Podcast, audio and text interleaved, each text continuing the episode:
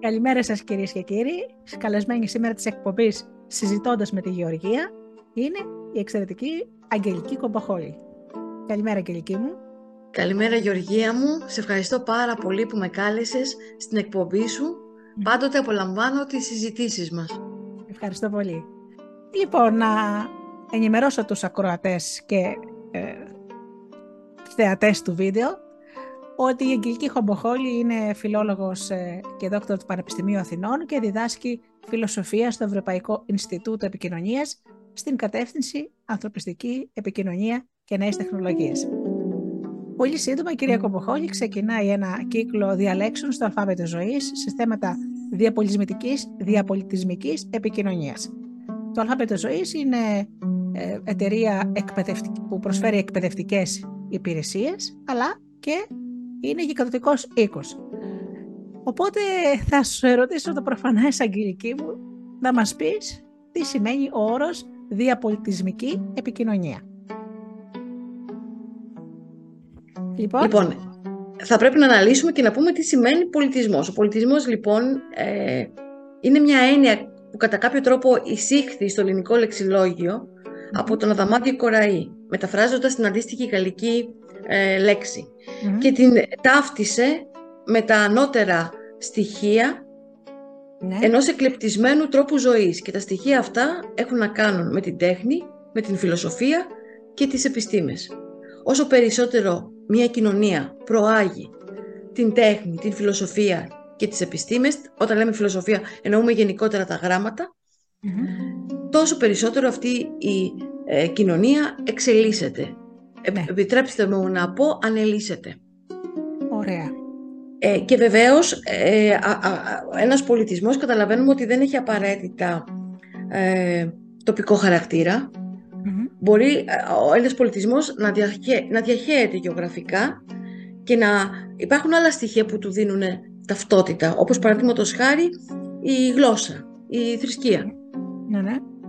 Ε, Δηλαδή, πούμε, στην Ελλάδα, ας πούμε, mm-hmm. δεν είναι μόνο φυσικά εννοείται ότι θα προάγαμε τον πολιτισμό το δικό μας, της Ελλάδας, αλλά όμως πολιτισμός είναι να παίρνουμε και κάποια στοιχεία, να π.χ. ας πούμε από γαλλικό πολιτισμό, ε, Αγγλία, δηλαδή έχουν και αυτοί δημιουργήσει γράμματα και τέχνες, έτσι δεν είναι? Πάντοτε στον πολιτισμό υπάρχει ανταλλαγή σκέψεων, ιδεών, πολιτισμικών στοιχείων κτλ. Και μην ξεχνάμε ότι η Ελλάδα βρίσκεται σε ένα γεωγραφικό σταυροδρόμι, το οποίο αποτελεί και σημείο, τόπο συνάντησης πολλών πολιτισμών. Mm-hmm. Ε, βεβαίως η λέξη πολιτισμός, εδώ θα ήθελα να πω έτσι, να κάνω μια αναγωγή στην αρχαία ελληνική ε, ετυμολογία και γραμματεία. Η λέξη πολιτισμός έχει άμεση σχέση με την αρχαία ελληνική λέξη πόλης. Οι πόλεις. Οι πόλεις είναι το πλήθος των ανθρώπων. Έτσι το ορίζουν οι αρχαίοι Έλληνες φιλόσοφοι, κυρίως ο Αριστοτέλης, ο, ο, ο, ο Πλάτων, αλλά και ο, ο Θουκυδίδης κάνει μια τέτοια αναφορά. Όταν λέμε πόλεις εννοούμε το πλήθος των ανθρώπων, ενώ το άστι είναι τα κτίρια μιας πόλεως. Γι' αυτό και οι άνθρωποι δημιουργούν πολιτισμό μέσα στην πόλη, μάλλον μέσα στο άστι. Έτσι. Είναι, δηλαδή ο πολιτισμός είναι το σύνολο των δραστηριοτήτων που αναπτύσσουν οι άνθρωποι μέσα σε μια οργανωμένη ε, ε, ε, οικιστική δομή. Και μάλιστα ο Σπεύσιπος, που ήταν ο διάδοχος του Πλάτωνα στην Ακαδημία, είχε, στο βιβλίο του «Όρη», όπου ορίζει διάφορες έννοιες του πλατωνικού έργου, λέει χαρακτηριστικά ότι οι πόλεις είναι το πλήθος των ανθρώπων, η πολιτεία είναι η κοινωνία των ανθρώπων, η επικοινωνία των ανθρώπων και, και η πολιτική είναι η επιστήμη που ρυθμίζει την ορθή επικοινωνία μεταξύ των ανθρώπων του άστεως, δηλαδή μεταξύ των πολιτών, των ανθρώπων μιας πόλεως. Και καταλαβαίνουμε από αυτό ότι η πόλη, το άστι, εκεί όπου συγκεντρώνονται ένας μεγάλος αριθμός ανθρώπων, και βεβαίως χρησιμοποιώ και τη λέξη πόλη με την σημασία, με την έννοια που της έδωσε και ο Αριστοτέλης, έτσι. Καταλαβαίνουμε ότι η πόλη ε, ευνοεί την ανάπτυξη του πολιτισμού, του συνόλου δηλαδή των, ε, των πνευματικών και, ε, ο, και όχι μόνον επιτευγμάτων. Mm-hmm. Άρα λοιπόν δεν είναι τυχαία και αυτή έτσι, η σύνδεση των δύο λέξεων, των λέξεων πόλης της λέξεως πόλης και της λέξεως πολιτισμός. Μάλιστα. Ωραία. Επειδή όμως, Αγγελική, λες και τη λέξη επικοινωνία μαζί με το διαπο... διαπολιτισμική, οπότε να μας πεις και για την επικοινωνία, ε, τον όρο επικοινωνία. Ωραία, έτσι ένας, μια πρόχειρη, αν επιτρέψτε μου έτσι, απόδοση του όρου είναι ότι η επικοινωνία είναι μια δυναμική διαδικασία συναλλαγής, mm-hmm. με, η συναλλαγή με τη θετική σημασία, έτσι, συναλλάσσω. Ναι. Με την έννοια της αμοιβαιότητος, έτσι, ε, που οδηγεί τα μέλη μιας κοινωνίας, μιας, μιας συλλογικότητας, στην επίτευξη στόχων, ναι. κοινών στόχων, διασφαλίζοντας την ομαλή ανάπτυξη, την, εξ, την ομαλή εξέλιξη ενός κοινωνικού μορφώματος, ενός κοινωνικού συνόλου, μιας κοινωνίας. Ναι. Μην ξεχνούμε ότι η λέξη κοινωνία έχει άμεση σχέση με την αρχαία ελληνική λέξη κοινών, το κοινών, το κοινών όφελος της πόλεως. Οι αρχαίοι ελληνικοί, οι αρχαίοι Έλληνες συνιστούν κοινό. Έδιναν δηλαδή πολύ μεγάλη έμφαση στην έννοια αυτή. Και να την αναλύσω λίγο, να αναλύσω λίγο την έννοια, το κοινό είναι ένα σύνολο ανθρώπων οι οποίοι, είναι, ε, είναι, οι οποίοι έχουν φρόνηση, ε, είναι προσανατολισμένοι στην επίτευξη ενός στόχου. Το κοινό είναι πάντοτε έλογο. Γι' αυτό και λέμε θεατρικό κοινό. Γι' αυτό και λέμε μουσικό κοινό. Το κοινό δεν είναι ποτέ όχλος, ο οποίος άγεται και φέρεται.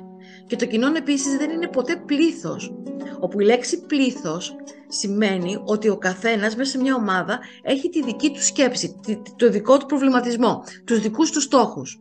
Όταν λέμε για παράδειγμα ένα πλήθος λουωμένων κατέκλυσε τις παραλίες της Αττικής, εννοούμε ένα πλήθος ανθρώπων οι οποίοι ξαπλωμένοι στην απλόστρα τους ή μέσα στη θάλασσα σκέπτονται διαφορετικά πράγματα. Ενώ όταν έχουμε κοινών, η σκέψη είναι προσανατολισμένη προς την επίτευξη ενός κοινού σκοπού, ενός κοινού αγαθού. Και πάνω σε αυτό το κοινό δομείται η κοινωνία.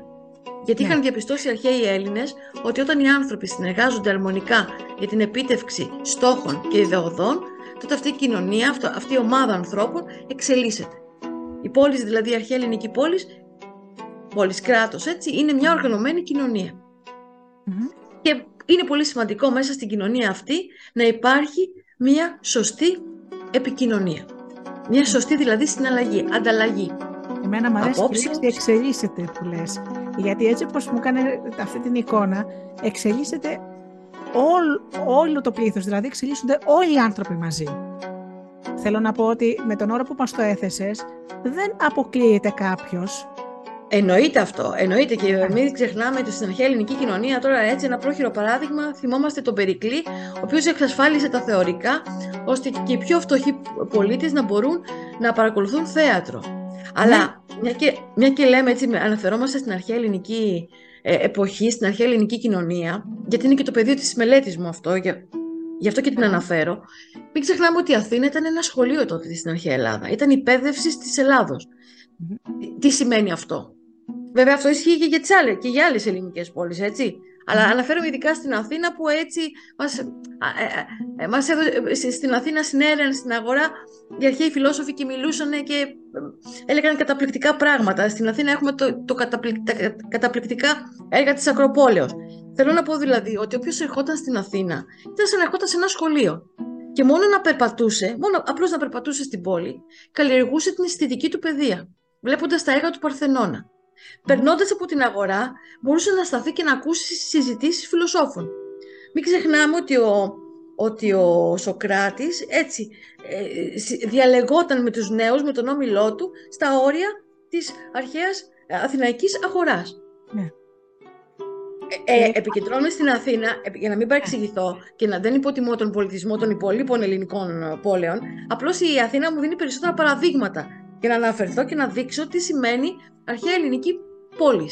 Ναι. Ε, μου αρέσουν αυτά που λες και ε, αυτό που είπες σχετικά με το, με το θέατρο, που είχαν ε, την ευκαιρία ακόμα και οι πιο φτωχοί ε, να πάνε να παρακολουθήσουν μια αρχαία τραγωδία ή και την κομμωδία του Αριστοφάνη.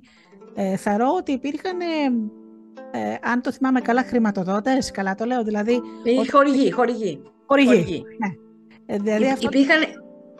Το κάνανε δηλαδή, χορηγούσαν τα έξοδα της παράστασης με σκοπό να έχουν την ευκαιρία όλοι να το δουν. Έτσι δεν ήταν? Ε, ε, στην ουσία η χορηγία είναι λέμε τα έξοδα της παραστάσεως για να μπορέσει να, ε. να, και, για να μπορέσει να ολοκληρωθεί μια παράσταση. Η χορήγηση των θεωρικών ήταν πρόνοια των πολιτικών της αρχαίας Αθήνας. Αλλά πάνω σε αυτό μιλώντας, και επειδή μιλήσαμε για το θέατρο, θέλω να, να, να εξηγήσουμε λιγάκι ε, τα, τα στοιχεία εκείνα τα οποία καθόριζαν την, την επικοινωνία μεταξύ των ανθρώπων εκείνης της εποχής, ώστε αυτή να στέκεται σε πολύ ψηλά πολιτισμικά επίπεδα. Και ίσως κατά κάποιο τρόπο να δώσω και μια, έτσι, μια παραδειγματική επεξήγηση του όρου διαπολιτισμική επικοινωνία, χρησιμοποιώντας ως σημείο αναφοράς την αρχαία ε, α, α, Αθήνα. Ενδεικτικά έτσι την αρχαία Αθήνα. Ε, ο Ηρόδοτος λέγοντας ας πούμε ποια είναι τα στοιχεία που στοιχειοθετούν ένα έθνος, λέει χαρακτηριστικά πως αυτά τα στοιχεία είναι το, ομόγλω, το ομόαιμον, το κοινό αίμα δηλαδή, το ομόγλωσσον, η γλώσσα, Ε, τα, τα, τα, τα ιδρύματα των θεών, δηλαδή η θρησκεία, θρησκευτική συμπεριφορά και τα ήθεα, τα οποία ήθεα, τα ήθη, οι τρόποι ζωής είναι ομότροπα. Mm. Εδώ λοιπόν θα ήθελα σιγά σιγά να, να, να αρχίσουμε να εξηγούμε κάποιες έννοιες που είναι πολύ σημαντικές για να καταλάβουμε τελικά τι σημαίνει στο τέλος διαπολιτισμική επικοινωνία. Ε, η πρώτη λοιπόν έννοια, η πρώτη σημασία που θα ήθελα να αναλύσουμε είναι αυτή της λέξεως γλώσσα.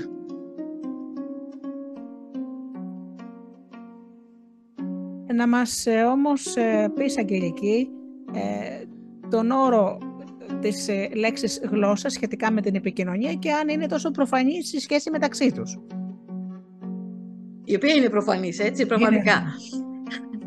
Λοιπόν, η επικοινωνία είναι μια μορφή σχέσεως μεταξύ των ανθρώπων ε, που προέρχεται από την ανάγκη τους να συνδεθούν και να αλληλεπιδράσουν, να αλληλεπιδράσουν αρμονικά με άλλα ανθρώπινα όντα και εντός αλλά και εκτός της κοινωνικο-πολιτισμικής ε, ε, ομάδας τους. Καταλαβαίνουμε λοιπόν ότι στο σημείο αυτό η γλώσσα διαδραματίζει έναν σημαίνοντα ρόλο. Ναι. Ε, η γλώσσα είναι το όργανο με το οποίο εκφράζουμε τις σκέψεις μας. Γι' αυτό και οι αρχαίοι Έλληνες, αρχαίοι Έλληνες σχολιαστές και μελετητές έλεγαν φιλόλογοι, αρχαίοι Έλληνες φιλόλογοι συνέδεαν τη, τη λέξη, το, την ετυμολογία της λέξης γλώσσα με το ρήμα γιγνώσκο, όπου η γλώσσα πραγματικά γνωστοποιεί τις βαθύτερες σκέψεις μας. Άλλωστε και το ρήμα φημή, το αρχαίο ελληνικό ρήμα φημή που σημαίνει λέγω, συσχετίζεται ετυμολογικά με την ομηρική λέξη φάος, που είναι το φως, γιατί ακριβώς μέσω της γλώσσας φανερώνουμε τις σκέψεις μας. Δίνουμε δηλαδή την ευκαιρία στις σκέψεις μας να λάμψουμε. Και μάλιστα οι αρχαίοι Έλληνες έλεγαν ότι ε, το προχώρησαν και ακόμα περισσότερο και ο Αντισθένης έλεγε ότι η αρχή της σοφίας είναι η των ονομάτων επίσκεψης. Εδώ βρίσκονται και έτσι και οι, αν θέλετε, εδώ πέρα υπάρχει και η αρχή, η επιστημονική αρχή της ετυμολογίας εδώ εδράζεται, όπου, η αρχαία, όπου το έτοιμον, η λέξη έτοιμος, ο έτοιμος είναι ο αληθής, ο πραγματικός, και άρα η ετυμολογία είναι η επιστήμη η οποία ασχολείται με το, αληθε, με το αληθές νόημα των λέξεων, όπως αυτές εκφράζονται μέσα από, τη, από, τις, από την εκφορά, από, το, από, από, την, από την εκφορά τους. Ε, ε, είναι τόσο ε... λόγος, Αγγελική μου, έτσι δεν είναι? Άλλωστε, ναι, είναι και ο λόγος. Με το λόγο ναι, και μα... στον κόσμο μπορεί να τον καταστρέψεις όμως κιόλας. Mm-hmm. Οπότε... Ο Σοφοκλής έλεγε το περίφημο, είχε πει το περίφημο θάρση, έχει θάρρος, λέγον το αληθές, όταν, να έχεις θάρρος όταν λες την αλήθεια, γιατί ου σφαλεί ποτέ. Γιατί η αλήθεια δεν κάνει ποτέ σφάλμα. Άμα. Μην ξεχνούμε Άμα. και το περίφημο μην ξεχνούμε και το περίφημο σοφών το σαφές. Ναι.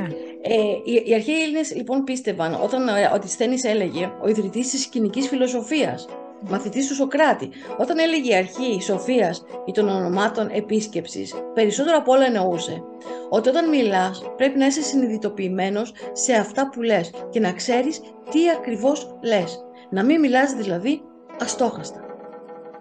Και βεβαίως οι αρχαίοι Έλληνες έδιναν πολύ μεγάλη έμφαση στην αλήθεια των λόγων mm-hmm. και θεωρούσαν και μιλούσαν για παρησία. Η παρησία είναι η δύναμη του να λες την αλήθεια κόντρα σε όλες τις αντίξοες περιστάσεις. Η λέξη Παρισία από το παν και ρίσεις. Και μάλιστα οι κυνικοί φιλόσοφοι πίστευαν ότι η αλήθεια φαίνεται και ο κάθε άνθρωπος πρέπει να δείχνει την αλήθεια και με τον τρόπο της ζωής του, αλλά και με την δύναμη ε, του λόγου του.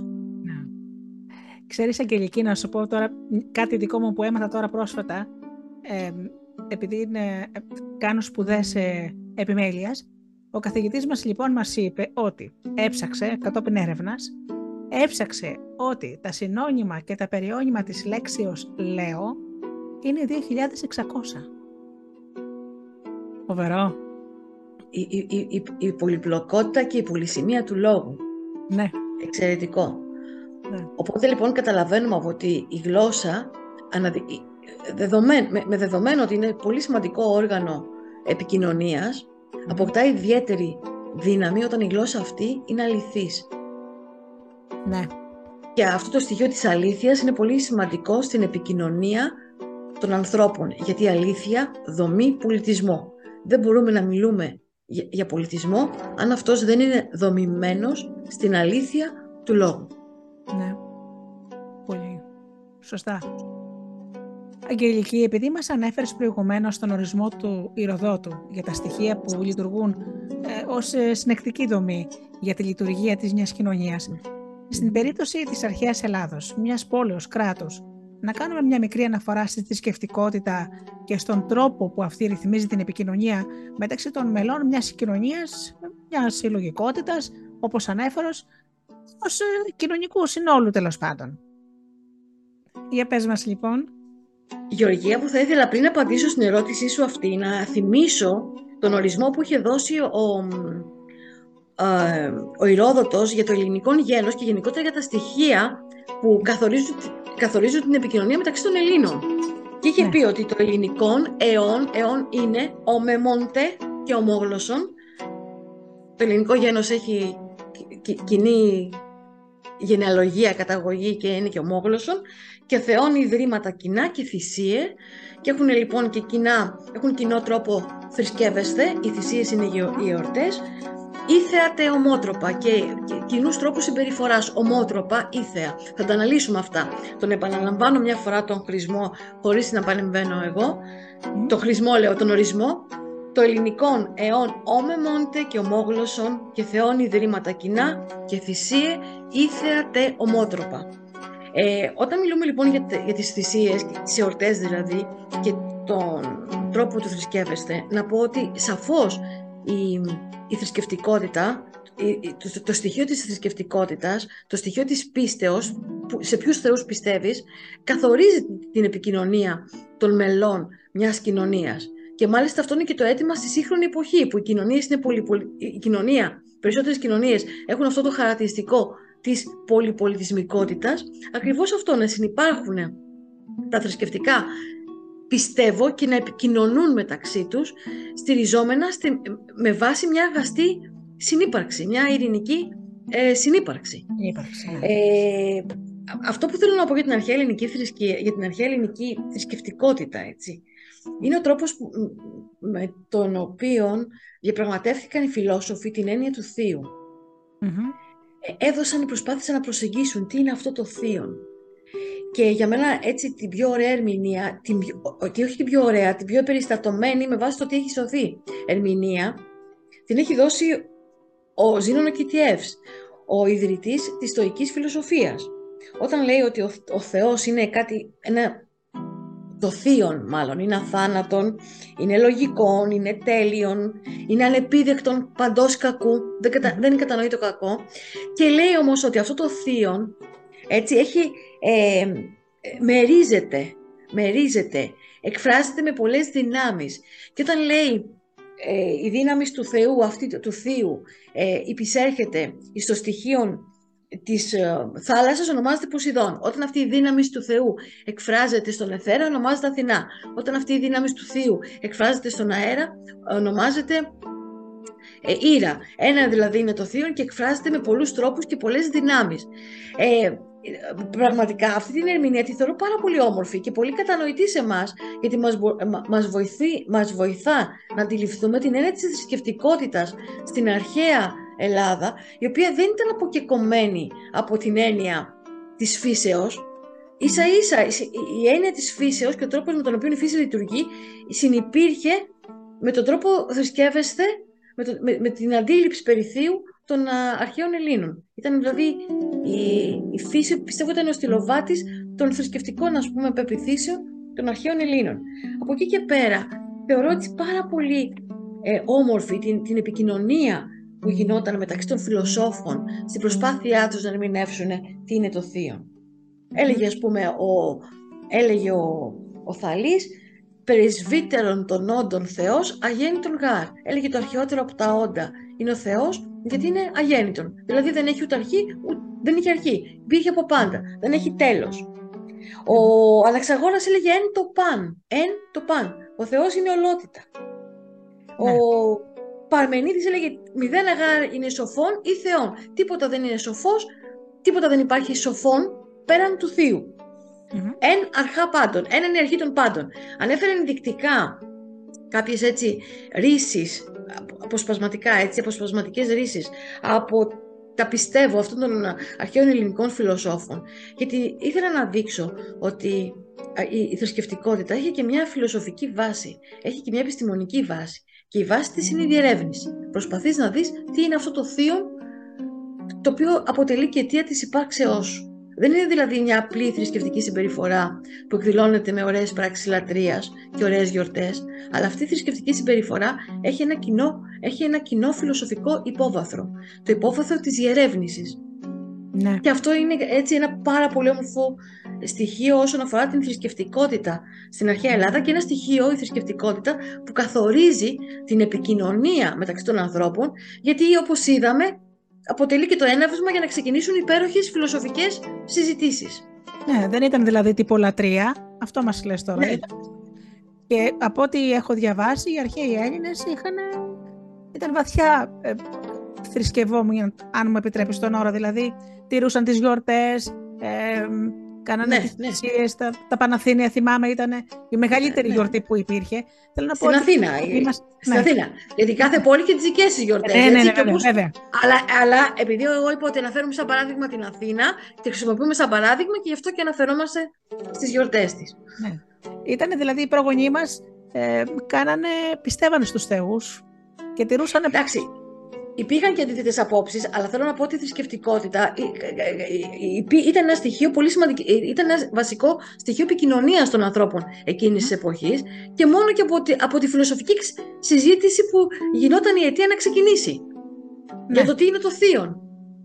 Ωραία. Αυτό είναι πάρα πολύ σημαντικό, γιατί καθορίζει και το επίπεδο ενός πολιτισμού αυτή η στάση. Mm-hmm. Και όταν λοιπόν, κάνεις, κάνεις διδάσκεις τη διαπολιτισμική επικοινωνία και βλέπεις πώς σκέφτονται οι άνθρωποι, πώς απολα... αντιλαμβάνονται την έννοια του θείου και πώς αυτή η αντίληψη γίνεται στοιχείο επικοινωνίας όχι μόνο μεταξύ τους, μεταξύ αυτών που είναι ομοειδεάτες, αλλά και μεταξύ λαών ή άλλων συνόλων, να μην χρησιμοποιήσω τη λέξη λαών, μεταξύ συνόλων που έχουν άλλα θρησκευτικά, πιστεύω, καταλαβαίνουμε πώς το στοιχείο της θρησκευτικότητας και το πώς το εκλαμβάνει κάθε άνθρωπος γίνεται ουσιώδες στοιχείο επικοινωνίας. Πολύ ωραία. Ο Ηρόδοτος όμως μιλά για τα ήθεα, τα οποία μάλιστα χαρακτηρίζει ομότροπα. Τι είναι αυτά τα ήθεα? Οι συνήθειες, οι στάσεις, οι νοοτροπίες, οι παγιωμένοι τρόποι συμπεριφοράς. Τι είναι τα ήθεα, Αγγελική μου, για να το ορίσουμε για την έννοια για τους ακροατές μας? Γεωργία μου, είναι πολύ σωστό το ερώτημά σου και πριν απαντήσω στο τι είναι τα ήθεα, θα πρέπει να εξηγήσω κάποιες άλλες λέξεις οι οποίες έχουν σχέση με τα ήθεα. Καταρχάς θα ξεκινήσω με την λέξη έδος. Mm-hmm. Το έδος είναι ο βωμός. Στον πεάνα που, που είναι γραμμένο στους Πέρσες του Αισχύλου, στον πεάνα που ακούστηκε στη Σαλαμίνα τέλος πάντων, ε, υπάρχει η φράση «Θεών πατρών έδι». Δηλαδή, ο παιδες Ελλήνων είτε ελευθερούται πατρίδα, παιδες γυναίκας, και λέει «Θεών πατρών έδι», όπου τα έδι είναι η βωμή. Ελευθερώστε τους βωμούς των πατρών θεών. Το έδος όμως, πέρα από, τον, ε, πέρα από τη σημασία του βωμού, έχει και τη σημασία της ιερής γης. Γιατί μην, μην ξεχνάμε ότι ο Ησίοδος, στην yeah. θεογονία του, όταν περιγράφει την γη, λέει τη χαρακτηριστική φράση «γέα ευρύστερνος, πάντων έδος ασφαλές ΕΗ. Είναι το έδος, ο βωμός, ο ασφαλής βωμός, το ασφαλές έδος των πάντων ΑΗ. Πάντοτε, διαχρονικά. Άρα λοιπόν η υγεία ταυτίζεται με αυτό το ασφαλές έδος. Άρα η υγεία, το έδος μπορεί να αποδώσει μάλλον και την έννοια της γης, της ιερής γης. Και είναι η γη ιερή γιατί μας βοηθά να ζούμε. Μας παρέχει τροφή, μας παρέχει και τα αναγκαία αγαθά για να μπορούμε να ζούμε. Άρα λοιπόν το έδος είναι ο τόπος. Και βεβαίως το έδος, ο τόπος στον οποίο κατοικείς, παράγει το έθος, τη συνήθεια. Γιατί άλλες συνήθειες πρέπει να αναπτύξεις στη Λαπωνία για να επιβιώσεις και άλλες συνήθειες στην Αφρική για να μπορέσεις να ζήσεις και Λαχώς. να υπάρξεις σε μια ήπειρο με, με πολύ δυσκερή, με, πολύ, με δυσκερή συνθήκες διαβίωσης λόγω κλίματος κτλ. Mm-hmm. Έφερα τώρα παραδείγματα τη Λαπωνία και την Αφρική έτσι για να καταλάβουμε και οι ακροατές, για να καταλάβουν και οι ακροατές τι λέμε. Άρα mm-hmm. λοιπόν το έθος δημιουργεί έθος, δημιουργεί συνήθειες. Mm-hmm. Όταν λοιπόν ένα έθος βοηθά την επιβίωση μιας ομάδας, μιας κοινωνίας, τότε το έθος γίνεται ήθος, παγιωμένος τρόπος συμπεριφοράς δηλαδή. Γιατί ακριβώς εξασφαλίζει την επιβίωση. Γίνεται τρόπος συμπεριφοράς όπως ανέφερες. Γίνεται στάση ζωής, γίνεται χαρακτήρας. Ναι. Και από την άποψη αυτή η ηθική είναι το σύνολο των κανόνων που εξασφαλίζουν, αν θέλεις, την επιβίωση αυτού του ήθους. Όταν, όταν αυτό το ήθος είναι αποτελεσματικό για την πορεία μιας κοινωνίας, για, τη, για την εξασφάλιση της ζωής σε μια κοινωνία. Πολύ σωστά. Ε, από εκεί και πέρα, τα ήθη που αναπτύσσει μια κοινωνία καθορίζουν και το επίπεδο του πολιτισμού της. Γιατί στην αρχαία Αθήνα, στην αρχαία Ελλάδα, έτσι, όταν μιλάμε για ήθη, μέσα στην έννοια ήθος, περιλαμβάνουμε, συμπεριλαμβάνουμε το θέατρο, συμπεριλαμβάνουμε τη μουσική, συμπεριλαμβάνουμε τον τρόπο του πολιτεύεστε, τη δημοκρατία, γιατί και αυτό είναι ένα ήθος, ένας τρόπος συμπεριφοράς, και θα εξηγήσω μετά γιατί είναι ήθος. Mm-hmm. Ε, εννοούμε την επιστήμη, εννοούμε τις τέχνες. Καταλαβαίνετε λοιπόν, μιλάμε για ήθεα που ανεβάζουν πολύ την πολιτισμ, πολιτισμ, πολιτισμική στάθμη της κοινωνίας μέσα στην οποία αναπτύσσονται, μέσα στην οποία αναπτύχθηκαν. Mm-hmm. Να εξηγήσω τι εννοώ πολιτικό ήθος, τι εννοώ, ε, γιατί η δημοκρατία έχει σχέση με τον τρόπο που πολιτεύεστε, έτσι. Στην αρχαία όμως η ελληνική δημοκρατία καλλιεργούσαν το πολιτικό ήθος, γιατί ακριβώς θεωρούσαν τον απέναντί τους ισότιμο, ισότιμο συνομιλητή. Ο καθένας μπορούσε να αναπτύξει τις απόψεις του σε έναν εύλογο χρόνο και με έναν εύληπτο τρόπο. Και για, ακριβώς για να μπορεί κάποιος να είναι αποτελεσματικό, να είναι ένα ολοκληρωμένο πολιτικό όν, έπρεπε να έχει παιδεία. Άρα λοιπόν και η παιδεία καλλιεργούσε πάλι ένα άλλο ήθος. Και για να έχει παιδεία ο άνθρωπος έπρεπε να μπορεί να παρακολουθεί θέατρο. Άρα λοιπόν η ανάπτυξη του θεάτρου καλλιεργούσε άλλο ήθος. Και γι' αυτό, όπως είπαμε και στην αρχή, επέμενε ο, ο Περικλής, όλοι οι πολίτες, ακόμα και οι φτωχοί, να μπορούν να παρακολουθούν το θέατρο και τους έδωσε τα θεωρικά. Και βεβαίως, εκτός από το θέατρο, εκτός από τη δημοκρατία, εκτός από τις τέχνες, και η επιστήμη παράγει ήθος, παράγει ορθολογισμό και καθορίζει το επίπεδο, το πολιτισμικό επίπεδο μιας κοινωνίας. Yeah. Καταλαβαίνετε λοιπόν ότι όταν μιλάμε για ήθος στην αρχαία Ελλάδα, μιλάμε για ένα ήθος που εκτινάσει τον πολιτισμό της κοινωνίας μέσα στην οποία αναπτύχθηκε σε δυσθεώρητα ύψη. Και ακόμα και τώρα αυτό το ήθος της αρχαίας Ελλάδος είναι σημείο αναφοράς. Έχει, έχει φτάσει να είναι σημείο αναφοράς διαπολιτισμικά, διαχρονικά και διατοπικά, έτσι. Και μέχρι τις μέρες μας συζητούμε για αυτό το αρχαίο ελληνικό ήθος. Ναι.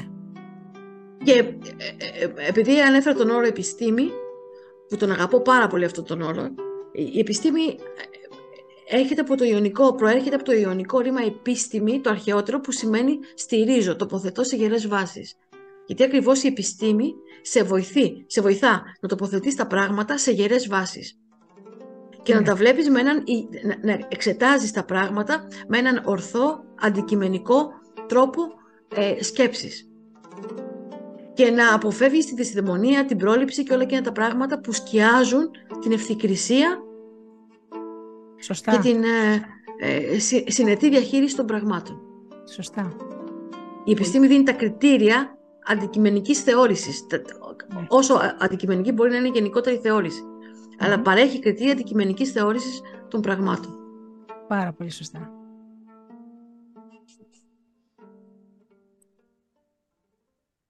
Οπότε, Αγγελική μου, το μάθημά σου θα κινηθεί πάνω σε αυτούς τους άξονες, έτσι. Ναι, ε, και χρησιμοποίησα τον ορισμό του Ηροδότου γιατί με βοηθά να κινηθώ καλύτερα πάνω ακριβώς σε αυτούς τους άξονες. Όπως προανέφερα, γενικότερα στο μάθημα της διαπολιτισμικής επικοινωνίας θα εξετάσουμε αυτό ακριβώς. Πώς τα ήθια, οι συμπεριφορές, οι νόρμες, ε, τα θρησκευτικά πιστεύω, ε, καθορίζουν τον τρόπο επικοινωνίας των ανθρώπων και πώς μπορούν οι άνθρωποι να συνυπάρχουν με έναν όμορφο, ειρηνικό τρόπο, με έναν δημοκρατικό τρόπο, σε οποιαδήποτε κοινωνία και να βρίσκονται, ε, ε, και να αλληλεπιδρούν θετικά και ουσιαστικά. Yeah. Α, αυτό ακριβώς είναι και το περιεχόμενο του μαθήματος. Αυτό δηλαδή να το, να το κάνουμε για τρόπο ζωής στη σημερινή Ελλάδα, έτσι. Κοίταξε, ε, να, να σου πω τι εννοώ, ότι όταν, ε, όταν γνωρίζεις τον πολιτισμό και τα πιστεύω ε, άλλων ανθρώπων, μπορείς mm. καλύτερα να κατανοήσεις και να ερμηνεύσεις τους τρόπους συμπεριφοράς τους και να τους προσεγγίσεις καλύτερα. Ναι. Και αυτό που και πολύ περισσότερο συμβαίνει και στη σημερινή εποχή και στη σημερινή Ελλάδα, που πλέον εξελίσσεται σε μια πολυπολιτισμική κοινωνία. Έτσι και είναι, είναι πολύ σημαντικό να ξέρουμε mm. τ, τ, τι πιστεύουν οι άνθρωποι με τους οποίους συνυπάρχουμε, Mm-hmm. για να, μπορούμε, για να μπορεί να υπάρξει ουσιαστική, ουσιαστική επαφή και διάδραση. Αυτό είναι ιδανικό. Και προπάντων σεβασμός στα, στα, στα, στα, στα πιστεύω και στις απόψεις των άλλων. Σεβασμός χωρίς, πάνω απ' όλα. Μπράβο κύριε. Βεβαίως. Σεβασμός. Σεβασμός στις απόψεις των άλλων, χωρίς βεβαίως ε, να, να καταργούνται τα δικά μας ε, ε, πιστεύω. Το ναι. σημαντικό είναι η συνύπαρξη των πιστεύω και τον τρόπο συμπεριφοράς, όχι η κατάργηση. Δεν πρόλαβες. Προηγουμένως είπες τη λέξη συνύπαρξη. Να είναι αρμονία δηλαδή οι σχέσεις. Να υπάρχει αρμονία. Να υπάρχει αρμονία. Πολύ ωραία. Οπότε ξεκινάνε αυτός ο κύκλος μαθημάτων στην την πέμπτη δεκαέξι του μηνός, σωστά. Ναι, έχουμε το πρώτο εισαγωγικό ανοιχτό μαθ, ε, μάθημα. Δε, δεν είναι μαθήματα, είναι ομιλίες, έτσι. Ομιλίες. Διαλέξεις. Ναι. Και ναι. το εισαγωγικό είναι πέμπτη δεκαέξι Μαρτίου. Και μετά. Είναι δύο πέμπτες το μήνα, σωστά. Ναι, ναι, ναι. Πάρα πολύ ωραία. Το Αλφάβητο Ζωής, νομίζω, είναι ο τρίτος κύκλος αυτός που ε, κάνεις αυτές τις ομιλίες στο Αλφάβητο ναι. Ζωής. Έχω παρακολουθήσει με ενδιαφέρον και τους άλλους δύο, οπότε ε, θα είμαι πάλι εκεί. Ωραία. Για την απώλεια ήταν συγκλονιστικό. Πάρα πολύ ωραίο. Λοιπόν, να σε ευχαριστήσω που επικοινώνησες μαζί μας για αυτά τα ωραία θέματα. Και εγώ σας ευχαριστώ για την πρόσκληση.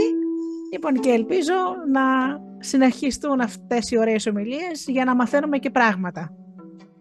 Και, και πίστεψέ με, η πρώτη μαθήτρια είμαι εγώ. Η πρώτη που μαθαίνω είμαι εγώ.